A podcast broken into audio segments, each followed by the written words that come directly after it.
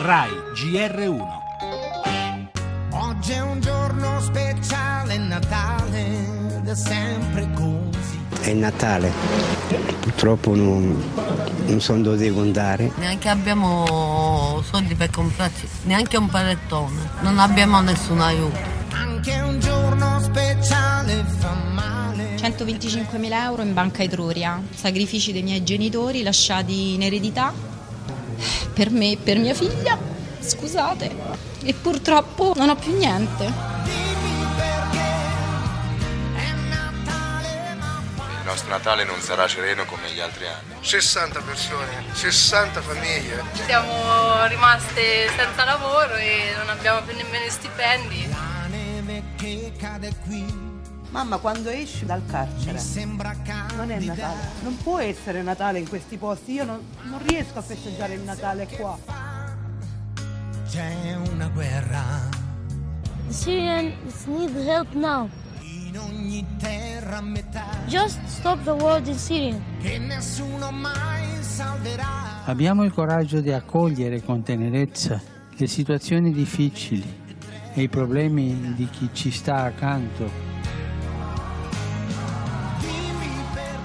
Non è per tutti un giorno speciale. Le luci del Natale in queste ore illuminano i tanti che si preparano ad apparecchiare la tavola della vigilia, che si affrettano alle ultime spese, che finiscono di impacchettare regali sotto l'albero. Ma c'è un mondo nemmeno tanto piccolo che resta in ombra. Quello di chi vive in strada, di chi ha perso il lavoro o la casa, di chi è stato truffato, di chi è in carcere perché forse ha truffato, ma non per questo patisce meno la lontananza dai propri affetti. Il Natale di chi è solo, di chi vive la guerra e chiede di fermarla, di chi è in fuga per lasciarsela alle spalle con l'incognita del futuro. Un mondo dimenticato, tanto caro a Papa Francesco che lo ha ricordato anche nell'omelia dello scorso anno. Un mondo in attesa che guarda già al prossimo di Natale nella speranza che sia migliore. Stella cometa sarà.